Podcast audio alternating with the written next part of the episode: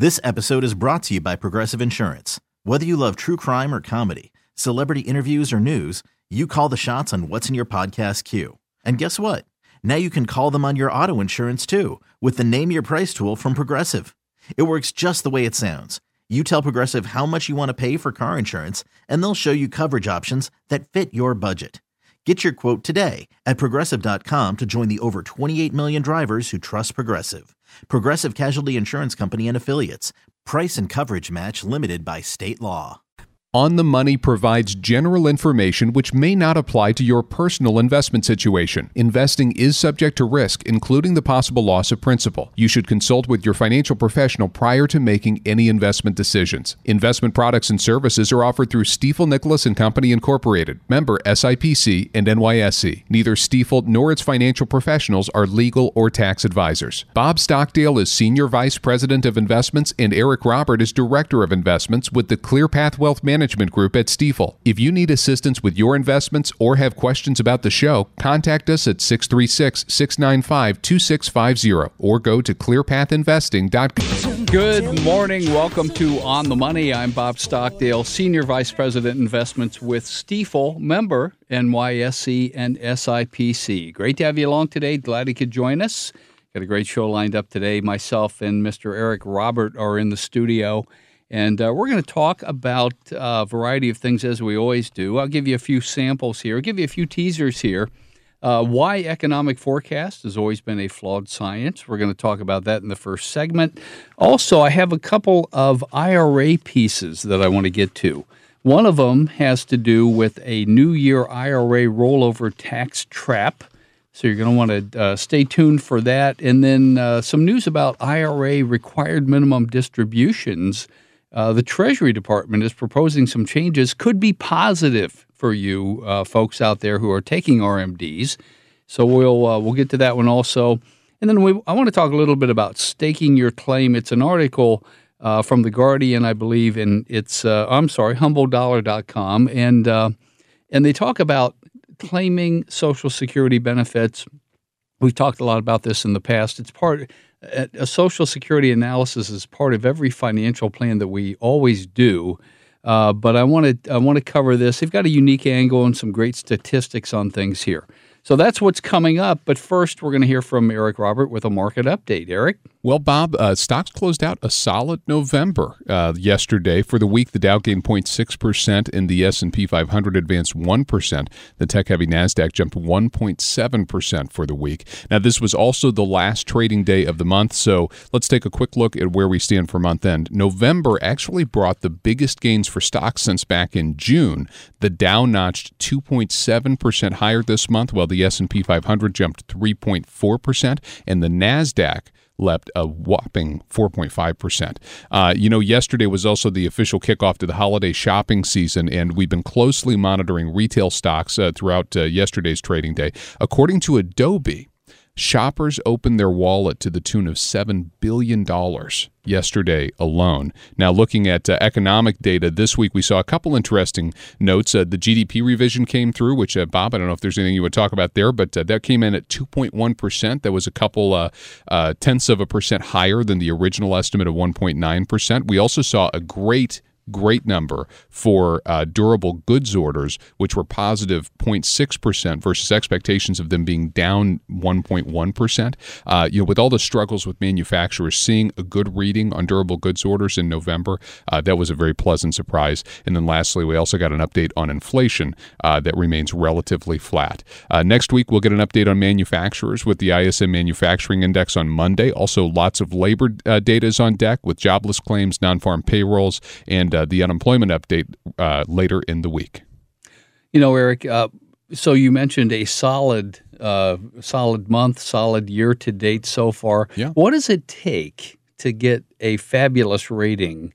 Uh, on your scale because year to date through the end of November, I show the Dow up a little over 20%, the S&P 500 up 25.3, the Nasdaq up 30.6, yep and the Russell 2000 up 20.45. Certainly year to date. That's not quite good nothing, enough, is it? There's nothing to there's nothing to be concerned there's about. There's no pleasing you. And uh, well, especially if you put us where we were exactly 1 year ago, You know, the weekend after Thanksgiving in uh, 2018, things were not so fun. The, Uh, the world the world was ending. Yes. Yeah. Yeah.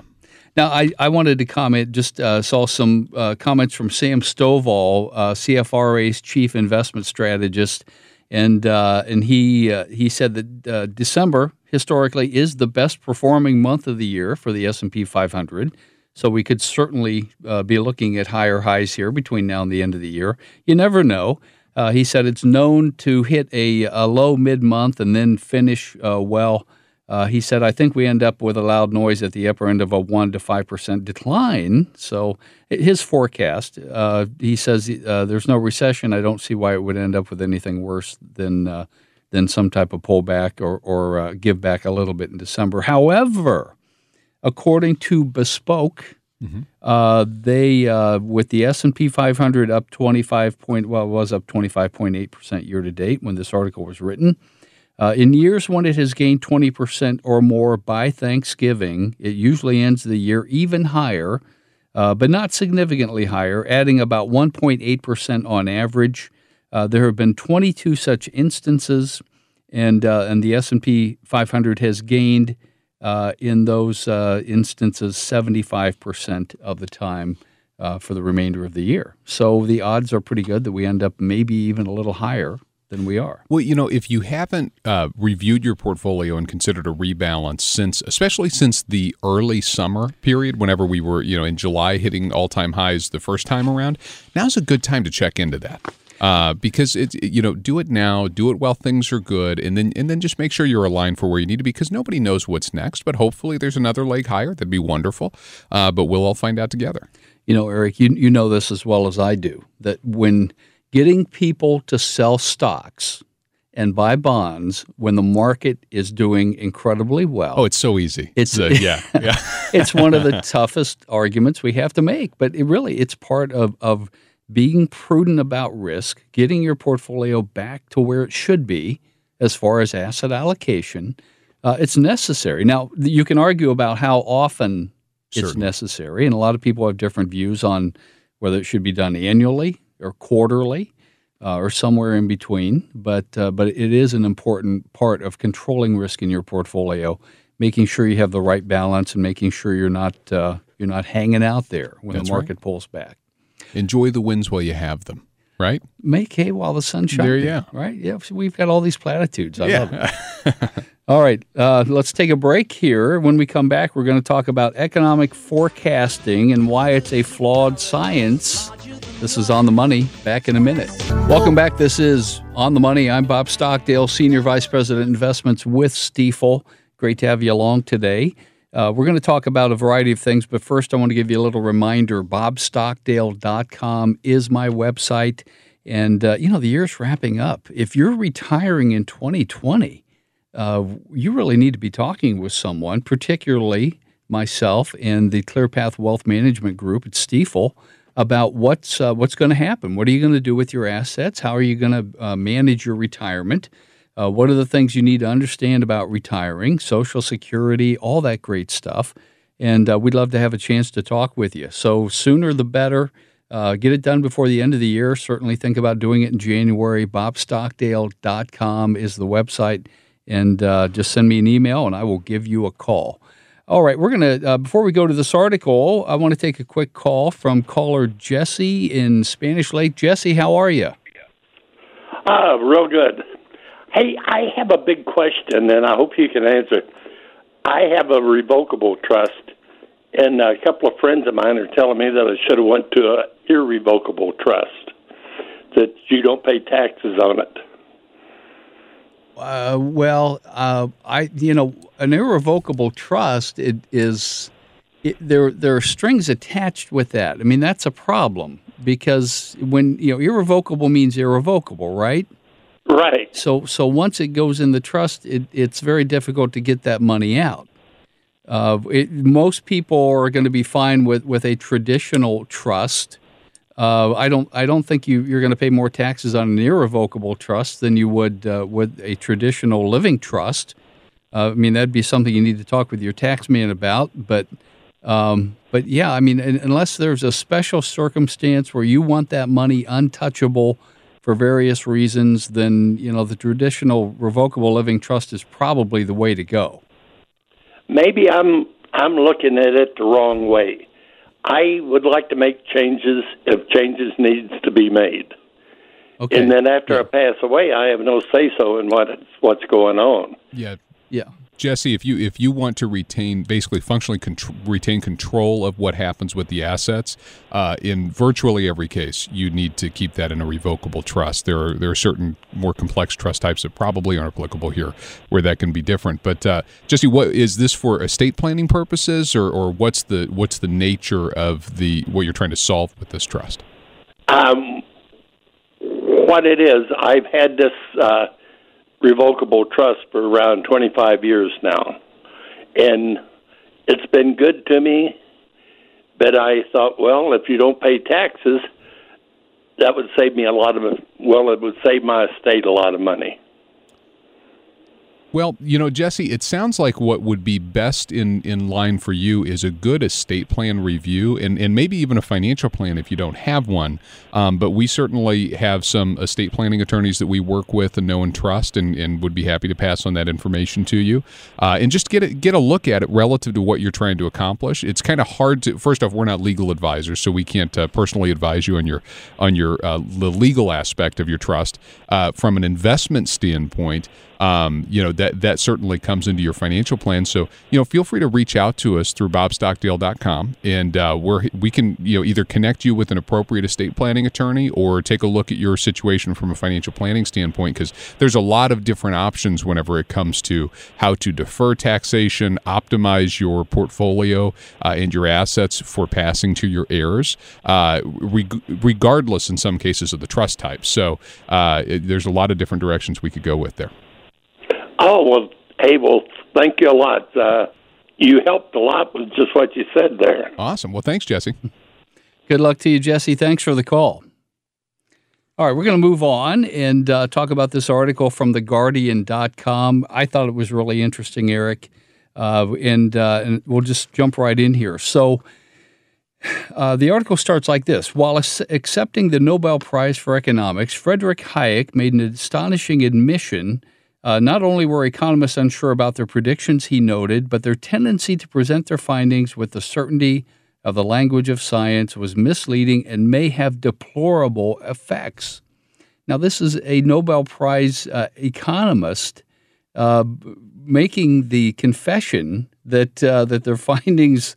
Uh, that their certainty in their findings was uh, was misleading. This revolution revelation was made about 40 years ago, and uh, and it's a crucial one and has yet to been largely uh, for, forgotten. I'm sorry, has been largely forgotten or ignored. Uh, one of the most striking comments before the EU referendum was for Michael Gove. He claimed that people in Britain had had enough of experts. This has since uh, has since become something of a mantra, and polling does suggest that most people place little trust in expert predictions and pronouncements.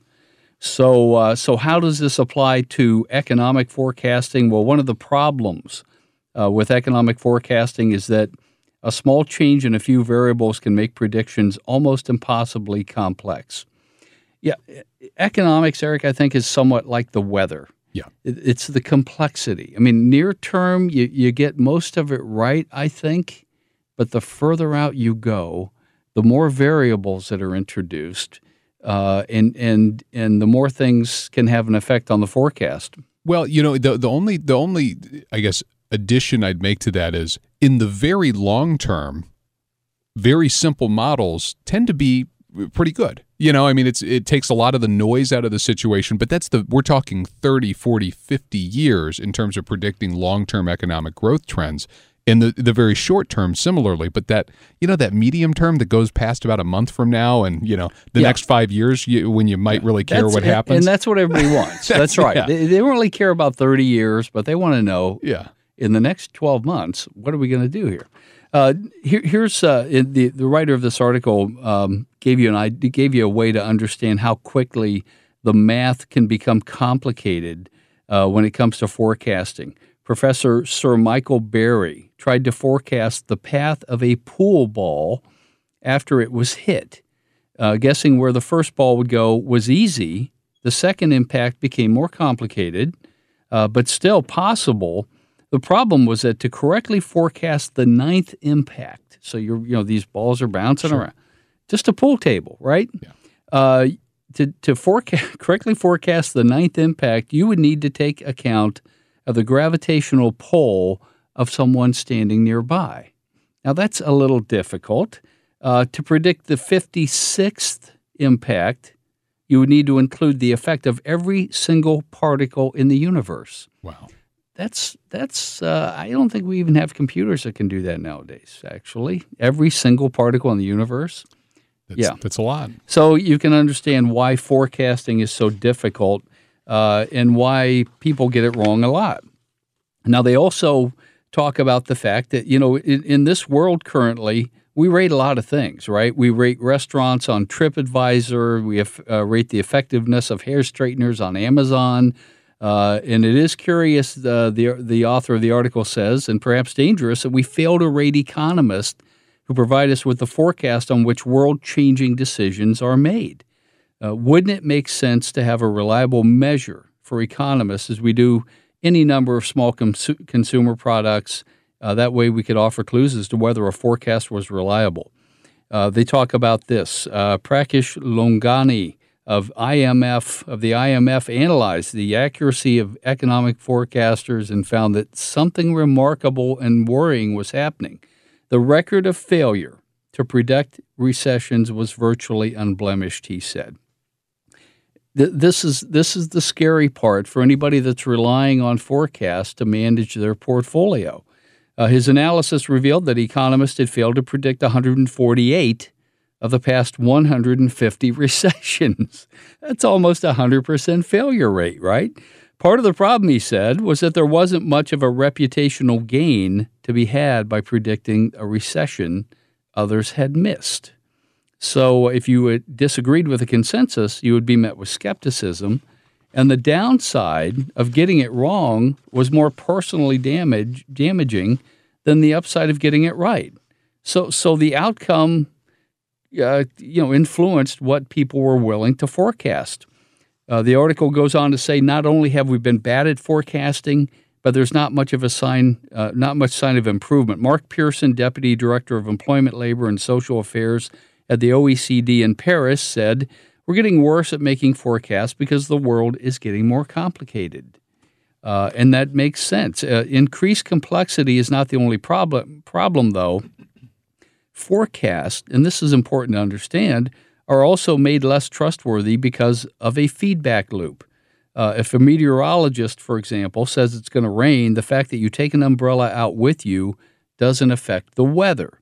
But if an economist forecasts the inflation uh, that inflation will rise by 3%, and we react by asking for at least a 3% rise in wages, we have changed the basis on which the forecast was made, and now inflation is likely to rise by more than 3%. The fact that the forecast exists changes the reality it is trying to predict. Uh, so they end the article, or, or, they end this portion of it like this, which I, I think is good. Perhaps we need uh, what we need is an economist to say something like this: there is a one or two, uh, one in two chance that this will happen, but I can't be sure. In other words, they should embrace uncertainty and not be embarrassed by it. The problem is those economists do exist. There's a lot of economists, great economists, that really don't hang their hat on predictions. They they interpret the data. They suggest policy prescriptions. A lot of these people work at places like the Fed. Um, they just don't get on TV. Nobody well, wants to hear them because they're economists and they're about that exciting too. Yeah, yeah. and they're and you know they're they're hedging things, which I mean not necessarily hedging, but they're just they understand that there's there is error. There will be error in their forecast. They yeah. they make their best assessment. Uh, but you know, I, I think it's important to understand that that look there are any number of forecasts. We talk about this every year. Uh, at the end of the year, at the beginning of the year, forecast for 2020. We're, we're getting into that season are, now yeah. where all the 2020 forecasts are coming out. Depending on which one you look at and like, uh, you're going to get all different types of readings. But there are there is danger for an economist to be an outlier, either overly positive or overly negative. There's career risk and reputational risk and all sorts of things. Exactly. Now you have some of the perma uh, bears out there that that continually forecast gloom and doom, and they've hung their hat on that. And, and there's usually a marketing model underpinning that. There's usually a product on the other side of Mhm. it, and Yeah. same same thing. Oftentimes with perma bulls, you know, it's- Exactly. you can Sure. see the difference. here's how you take advantage of my forecast, Yeah. right? Exactly. So you have to be careful with that. I know this is kind of an esoteric article, kind of deep in in the uh, in the mud here for uh, for Thanksgiving weekend, but hey, we thought we'd throw that at you anyway. All right, when we come back, we're going to talk about IRA business and a couple things you need to know about IRAs. Uh, particularly if you take money out of your IRA and try to put it back within 60 days, we'll tell you what to watch out for. This is On the Money. Stay tuned.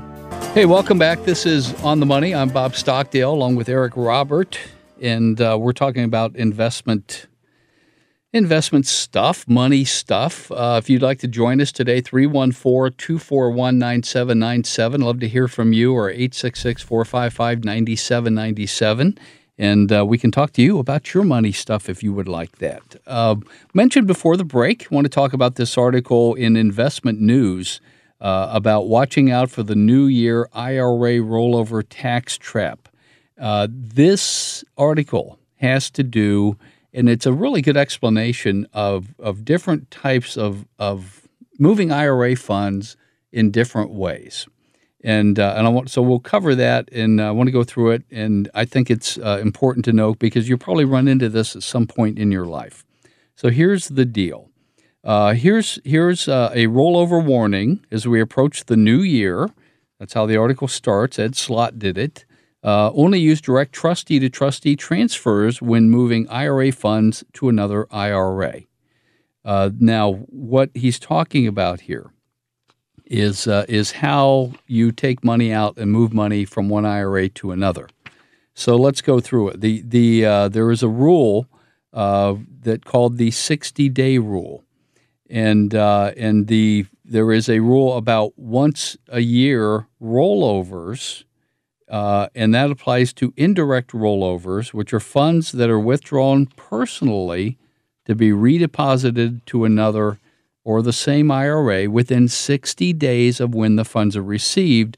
This is what you you've probably heard the 60 day rule or the 60 day rollover uh, mentioned before or seen it in the rules if you've ever looked into this. So what that means is you are withdrawing the, the an indirect rollover. This is important to understand. Is uh, is where funds are withdrawn personally. They make the check out to you. You take possession of the money, right? It's uh, that's what withdrawn personally means. And, and just uh, a note, indirect rollovers are typically not what you want to do. As a general rule, that is what you want to avoid. That's right. Only if you're wanting to, to now the 60 day rollover rule is used sometimes by people who need to take who, who want to borrow from their IRA mm-hmm. short term mm-hmm. and get the money back within 60 days. For example, you're buying a home, you're closing on another home a little bit later, you need the money for a short amount of time. So that's that would be an application of the 60-day rollover rule. Why you would take possession of it yourself. So withdrawn personally means that a check is made out uh, to the IRA owner as opposed to being transferred directly to another A, uh, IRA, with the IRA owner never touching the funds. In that case, the check would be made out to the new custodian as opposed to an individual, not you, uh, for the benefit of your IRA. The once a year rule never applies to direct transfers. So if you're doing a direct transfer, you can do it as many times as you want. Uh, it's the only foolproof way to move IRA funds. And as Eric mentioned, that's the way you want to do it most of the time. Uh, under the rule, an indirect rollover from one IRA to another IRA, or the same with a Roth, a Roth IRA to another Roth IRA, can only be done one time per year. So that's the indirect where you're taking the funds can only be done one time a year.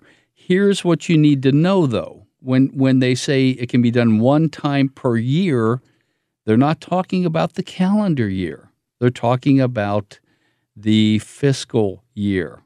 In other words, uh, a rollover can only be done once every 365 days. So if you took one in October, you got the money back in by the end of November within the 60 days, and then you turned around in January, rolled around, and you're in a new year, and you take another one, then you have violated the rule. And as the article talks about, uh, some people who are not aware uh, that the period is is uh, fiscal year, not calendar year, think they get a fresh start on January 1st once a year is ended allowing for, for another rollover, and that is not the case. And unfortunately, uh, when that happens, uh, there is no recourse and no way to get things fixed. It's a harshly rigid rule for which there is no fix. That's according, again, to the article. So, this is something you need to be aware of. You know, this comes up relatively frequently, I guess. I mean, I see it occasionally, not often. Uh, but if you have an IRA account, this is just one of those rules, one of those things you, that you need to be aware of. And if you ever take the money out of it, you need to understand that getting it back in there uh, and what how the rules really work year to year uh, is incredibly per, uh, important. They also mention in the article the worst part is there is no relief available in the tax code uh, as there is for other retirement account mistakes, and the IRS has no authority to grant relief. So there you go. Make sure the check is made out to the financial institution and not made out to you. That's one good way to check on things. All right, uh, want to move on here. This caught my eye. Wealthmanagement.com had an article about the Treasury Department proposing changes to the RMD rules. This is a big deal because I, I don't think RMD. I'm thinking back to, to when I got in the business here, which was 20 well 93 I don't I don't think RMD rules have changed in that entire time. Uh, RMDs are based on on life expectancy, and there's a universal life expectancy table that they use to calculate required minimum distributions once you turn 70 and a half. According to this article, the Treasury has issued proposed regulations to update tables to use uh, used to determine the RMD incorporating current mortality tables reflecting longer life expectancies. The proposed regs would extend the number of years for making distributions from qualified retirement plans, IRAs, and annuities, and certain other tax favored employer provided retirement arrangements. Uh, the result lower RMDs for all ages and a greater deferral of income taxes. Uh, that sounds really, really good, but it is not law yet. Uh, the proposed regs include specific examples. For example, uh, the first one in one, a 70 year old IRA owner who uses the Uniform Lifetime Table to calculate RMDs must use a life expectancy of 27.4. That's the number we that all advisors have etched in our brains when you turn your first one. Uh, when you turn 70 is uh, 70 is 27.4. Uh, that's under existing regulations. The proposed regs would require the use of a life expectancy factor, I would call it, of 29.1 year, years. You take that number and you divide your IRA money by that number, and that tells you how much you have to take out. For example, an account value of $250,000, the RMD would be 8,591 instead of 9,124 with the uh, with the current table. So that would be a reduction of about $533 or about 6%. So uh, so as I mentioned before, this is uh, it's out there. Treasury is recommending it. Uh, who knows if it'll actually become law or not, uh, but we can certainly hope so. You know, I, I, don't see anything about this in the article. Maybe I missed it. Um, but it, it's kind of surprising to me that by now, or even with this rule change, they wouldn't index the life expectancy where these get updated, you know, annually or, or semi-annually or something along those lines? Yeah, you know, a lot of things are indexed for, for whatever. I mean, it wouldn't be inflation; it'd be, yeah. be indexing it for growth and life expectancy. Yeah, I, I mean, even they, every five years, you know, where there was an update to it would probably be more appropriate. But yeah, I, I see it as as a tax cut though, mm-hmm. and I see it unlikely to get yeah. through. I mean, that just there's not a whole lot of, speaking. not a whole lot of people in Congress who plant their flag on saying people who have a lot of money in their IRAs, we feel bad for them and want to give them another tax break. But I, I you know, I don't know. It's your money. I, I, I wish they would. Yeah, yeah. Well, it would be nice, and and it's not just retirees, but other people. You know, this applies to to Absolutely. beneficiary IRAs, Yeah. people that inherit money uh, in an IRA account. So it can have a big effect on on a lot of people. But uh, again, um, I'm always pulling for lower taxes, but not necessarily confident that that's going to going to make it. You know, we just covered two articles. Uh, you one on required minimum distributions, and the other on uh, indirect rollovers and some of the tricks and traps that are associated with that. And this is a regular theme that we discuss. Important to know this time of year, especially. IRAs and retirement accounts generally have lots of strings attached. And you can very easily and very quickly make irreversible mistakes that can cost you a lot of money. Yeah, they really do. They really it, an IRA account seems so simple. It's just you put money in, you take money out, it's taxed when you take it out, or if it's a Roth, it grows tax deferred, and you, you never pay taxes. Uh, but it's all the other stuff that goes on that can complicate things.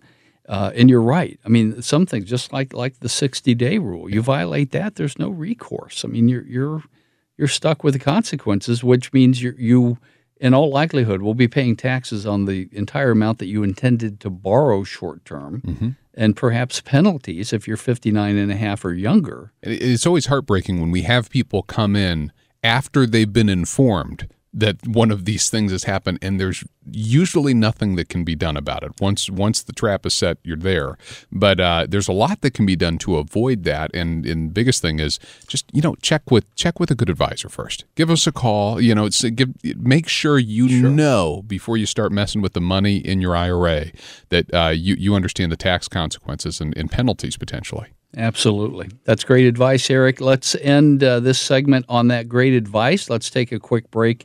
When we come uh, back, we're going to talk about claiming Social Security benefits. This is on the money. Hey, we're back. This is on the money. Sorry for uh, sorry for the, the long break there. We're uh, we're back, and I want to talk about this article. Eric, you can help me here.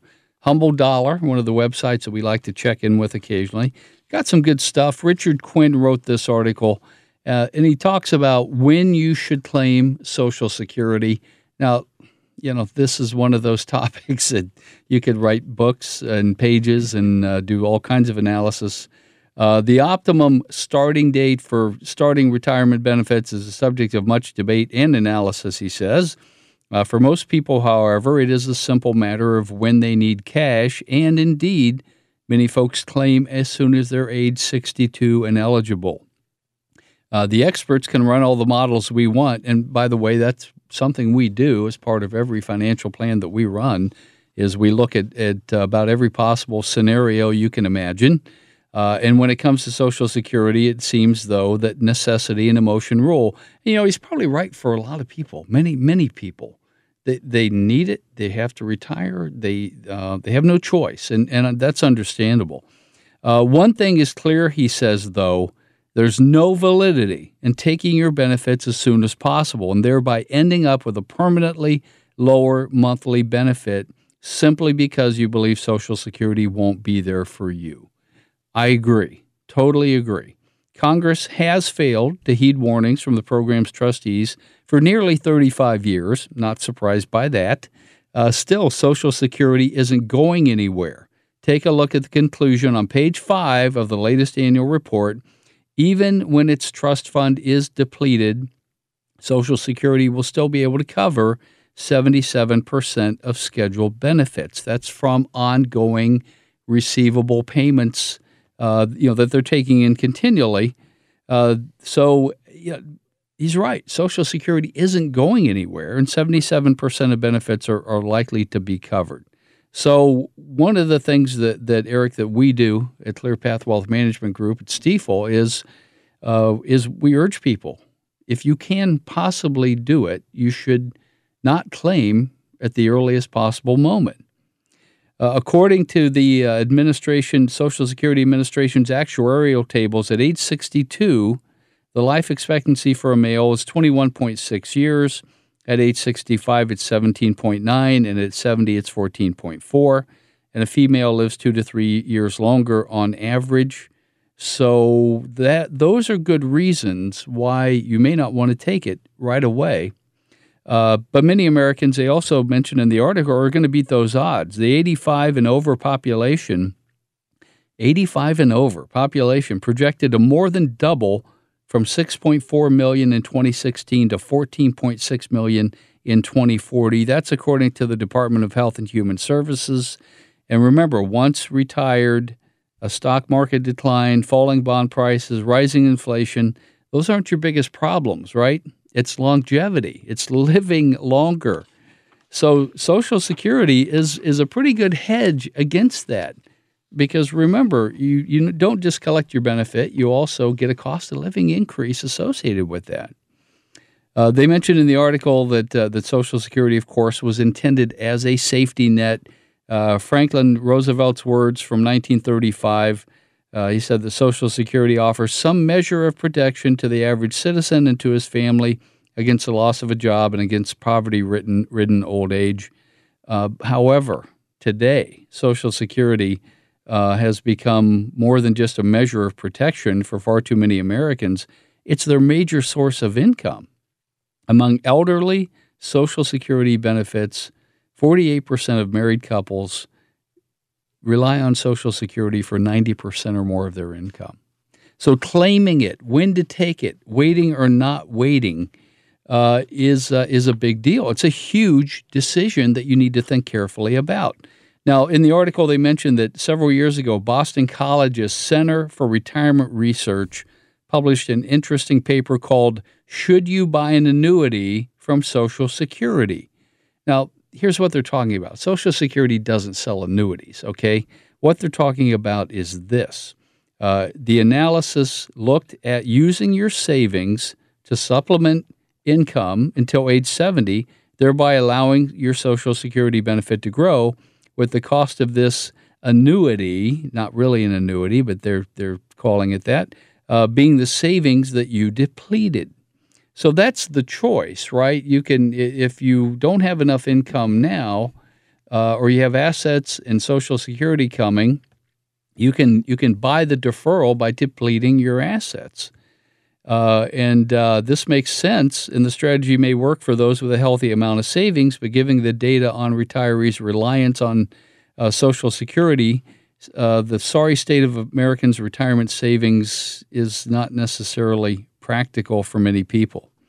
So you know, and that's unfortunate, but that's a decision that a lot of people are faced with, and that's something we help with in the analysis that we do. Well, and, and a lot of people, it's funny because you talk to you, you talk to different folks, and and everybody kind of has this gut level bias on whether they want to draw early or think they should defer coming in, but the numbers don't always pan out according to expectations in the plan. Now, usually the the core math of waiting and getting those deferred credits to the extent that you have retirement assets to float in the meantime time is typically a good idea from a pure number standpoint. However, uh, that doesn't uh, solve for any of your personal circumstances. And what's cool is you can, you know, you can actually show in your financial plan if if I have to draw income from my retirement assets for this two or three years that I want to correct, collect deferred credits, and you don't have to do the whole way to 70 in order to get some of them, what's the impact on the success of my plan? And by the way, that can and likely will change the way those assets are invested, at least during that period. Because if you know you have to rely on a higher level for income during those years, exactly. it's something to bear yeah. in mind. If that's where your income is coming from, then then it's going to be pretty conservatively conservatively invested.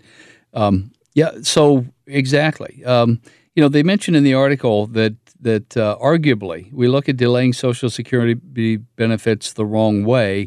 Uh, it's not that we add benefits by waiting; rather, it's that we lose less. In other words, we should think of full retirement age as seventy. And if you claim earlier, how large of a cut will you suffer? And isn't that I mean, when you think of how much life expectancies have grown over, you know, especially since Social Security originated, but even since the uh, mid to late 80s, the last time there was meaningful, substantial Social Security reform, you know, the, the full retirement age functionally from a health standpoint is a lot closer to 70 maybe it's not 70 on the head but in terms of how long people are expected to live afterwards. Maybe where it ends up someday. Yeah. you never know yeah It'll be exactly 75 by the Yeah. time i get there Yeah, and in general, I hope so. Uh, ge- generally speaking, you know, what, one of the things we look at when we do the analysis, there, there, this is one of those questions for which there is no absolute clear answer. There are a lot of variables. Nobody knows how long they're going to live. That's a big part of it right there.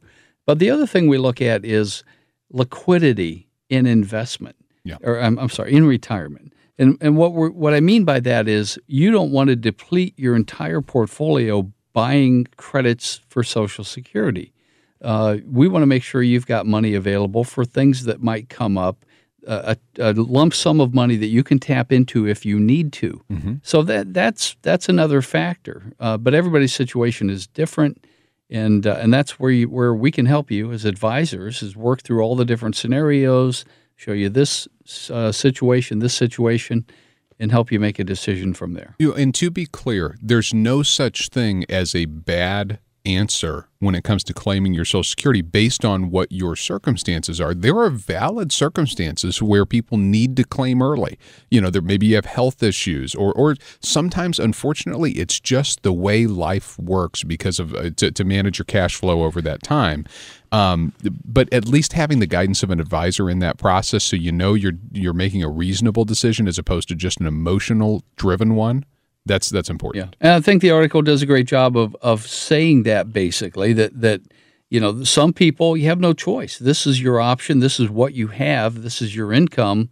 Uh, you have to claim it, but don't use the the excuse that you don't think benefits are going to be there for you because I I just don't think think that's valid. I mean, you know, read the Social Security report. I and the other the other thing that you need to understand, I think, about Social Security, my own personal prediction here is that when it becomes a crisis and people start getting reduced checks, it'll be fixed. Uh, That's how it works relatively works. quickly. That's that's how it works in Washington. So uh, so that's how I think things are going to happen. All right, how much time, Eric? Uh, you got about one more minute. One more minute. Wow. Okay. So I was going to talk about uh, about the stress uh, that holiday gifting uh, brings and spending. It does. Is this a stressful time of year? Uh, six out of ten people told Bankrate they feel pressure to overspend either on presents, travel, social outings, or charitable donations this season. So listen, folks, don't stress about these things. Have a plan. Have a budget. Know what you're going to spend going in. Don't go over it. Don't get yourself behind the eight ball when it comes to holiday spending and end up paying for all that in 2020. It just doesn't make good fiscal sense. Uh, be smarter than that. You can do it.